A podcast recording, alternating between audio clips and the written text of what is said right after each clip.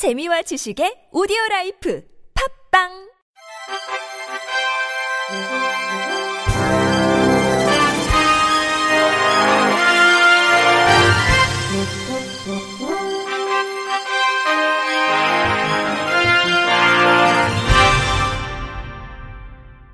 청취자 여러분 안녕하십니까? 7월 2일 월요일 KBIC 뉴스입니다. 한국시각장애인 연합회와 홈앤쇼핑이 오는 7월 2일부터 시각장애인 전용 콜센터를 운영합니다. 현재 시각장애인은 주로 ARS나 상담원을 통해 상품을 주문해 비장애인에게 폭넓게 주어지는 모바일 홈쇼핑의 각종 할인 혜택을 적용받지 못하고 있습니다. 이에 시각장애인 전용 콜센터는 전화 주문에서도 모바일과 동일한 10% 할인과 10% 적립을 상시 적용합니다. 단 상담원을 통한 전화 주문만 모바일 혜택이 적용되며 ARS 주문은 적용에서 제외됩니다. 이를 위해 홈앤쇼핑은 시각장애인 고객 등급을 신설하고 시각장애인 고객의 전화 연결 시 전담 상담원에게 바로 연결될 수 있는 응대 체계 서비스를 구축했습니다. 시각장애인 고객 등급을 신청하기 위해서는 홈앤쇼핑 콜센터 080-840-1111번으로 전화를 걸어 상담원의 안내에 따라 복지카드나 장애인 증명서를 팩스로 보내면 됩니다. 한시련 홍순봉 회장은 시각장애인 전용 콜센터를 통해 모바일과 동일한 혜택을 적용받을 수 있게 됐다면서 궁극적으로는 모든 모바일 홈쇼핑의 접근성이 반드시 지켜져야 된다고 강조했습니다. 한국장애인 고용공단은 7월 2일부터 서울 송파구 잠실역 인근에 서울 동부지사가 문을 연다고 지난 1일 밝혔습니다. 중구 소재 서울지사, 영등포구 소재 서울 남부지사에 이어 세 번째로 문을 연 서울 동부지사는 강남구, 서초구, 송파구, 강동구, 광진구, 성동구를 담당하게 됩니다. 그간 서울 지역 지사가 부족해 취업을 희망하는 구직 장애인들의 이용이 불편하다는 지적이 많았습니다. 공단은 이번 서울 동부지사에 문을 여는 것으로 원거리에 거주하는 서울 동부권역 장애인과 사업주에게 보다 편리하고 다가가는 고용 서비스를 제공한다는 방침입니다. 한편 공단은 현재 전국의 총 19개 지사에서 장애인 고용 서비스를 제공하고 있으며 올해 중 경기 동부지사도 문을 열 계획입니다. 장애인의 이용 편의성을 보장하지 않아 개선 명령을 받은 후에도 시정을 거부하면 과태료를 부과하는 방안이 추진됩니다. 국회 보건복지위원회 바른미래당 최도자 의원은 장애인 차별 행위 등에 대한 실태 점검과 사후 관리를 강화하고 해당 시설이 개선 명령을 거부할 경우 최고 300만 원의 과태료를 부과하는 내용의 장애인 차별 금지법 일부 개정 법률안을 대표 발의했습니다.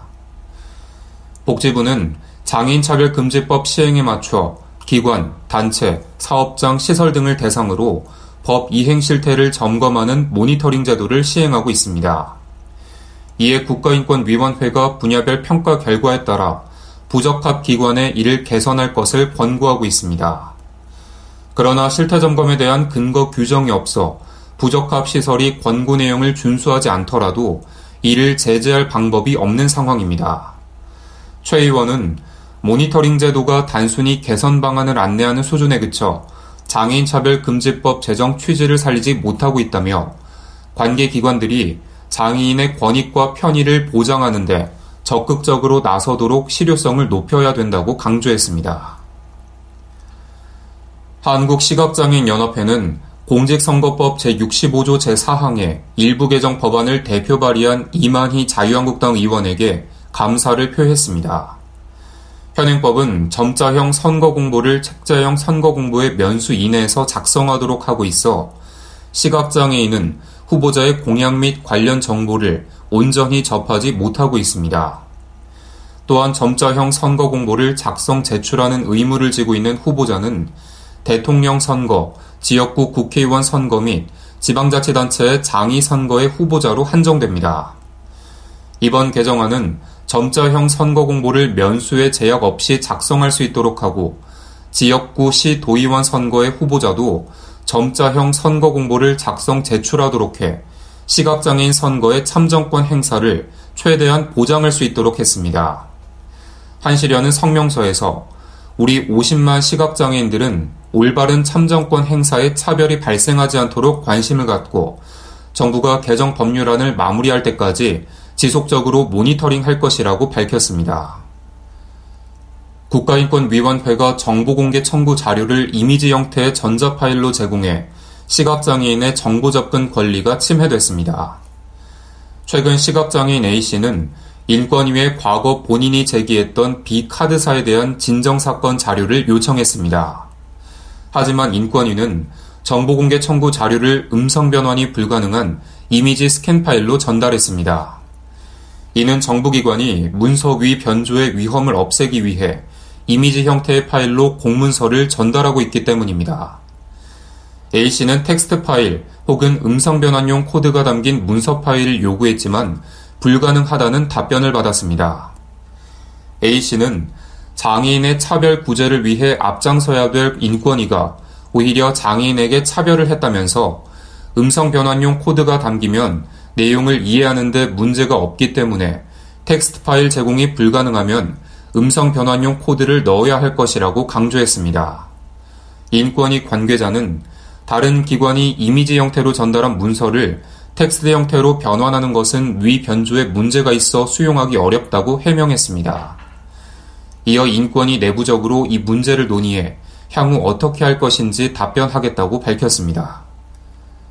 국립장애인 도서관은 2018 도서관 콘텐츠 이용 역량 강화 순회 교육을 6월부터 12월까지 총 7회에 걸쳐 실시하고 있다고 밝혔습니다. 순회 교육은 충주 성모학교, 청주 맹학교, 한빛 맹학교, 대구 광명학교, 서울 맹학교 등 5개 교를 선정해 시각장애 중고등학생 및 성인 학생 117명을 대상으로 실시합니다. 주요 내용은 수험서를 포함한 대체 자료 제작 신청 방법 및 이용 방법, 도서우편 택배 서비스인 책날의 서비스 등입니다.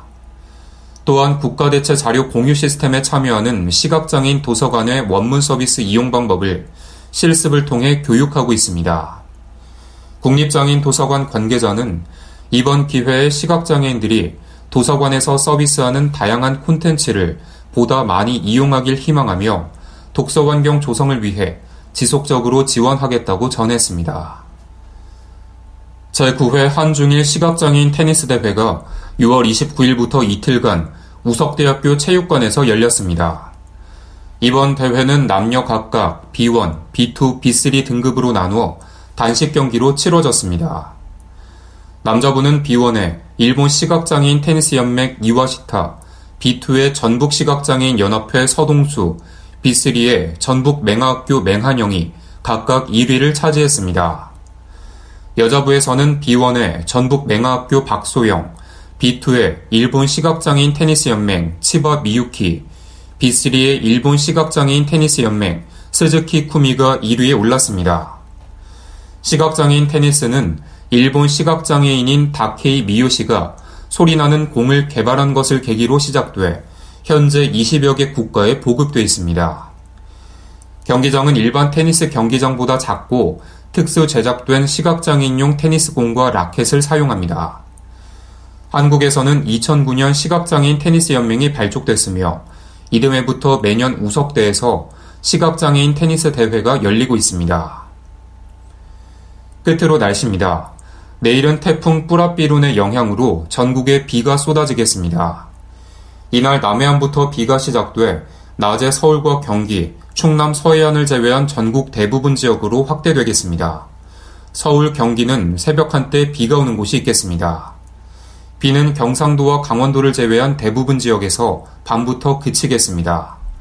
전국 예상 강수량은 80에서 150mm로 제주 산지와 지리산 부근, 경상 해안 등의 많게는 200mm의 비가 오겠습니다. 비가 오는 지역에서는 돌풍이 불고 천둥 번개가 치는 곳도 있겠으니 시설물 관리에 유의하셔야겠습니다. 이날 아침 최저 기온은 20도에서 25도, 낮 최고 기온은 24도에서 32도로 예보됐습니다. 미세먼지 농도는 전 권역에서 좋음 수준을 보이겠습니다. 이상으로 7월 2일 월요일 KBIC 뉴스를 마칩니다. 지금까지 제작의 안재영, 진행의 김규환이었습니다. 고맙습니다. KBIC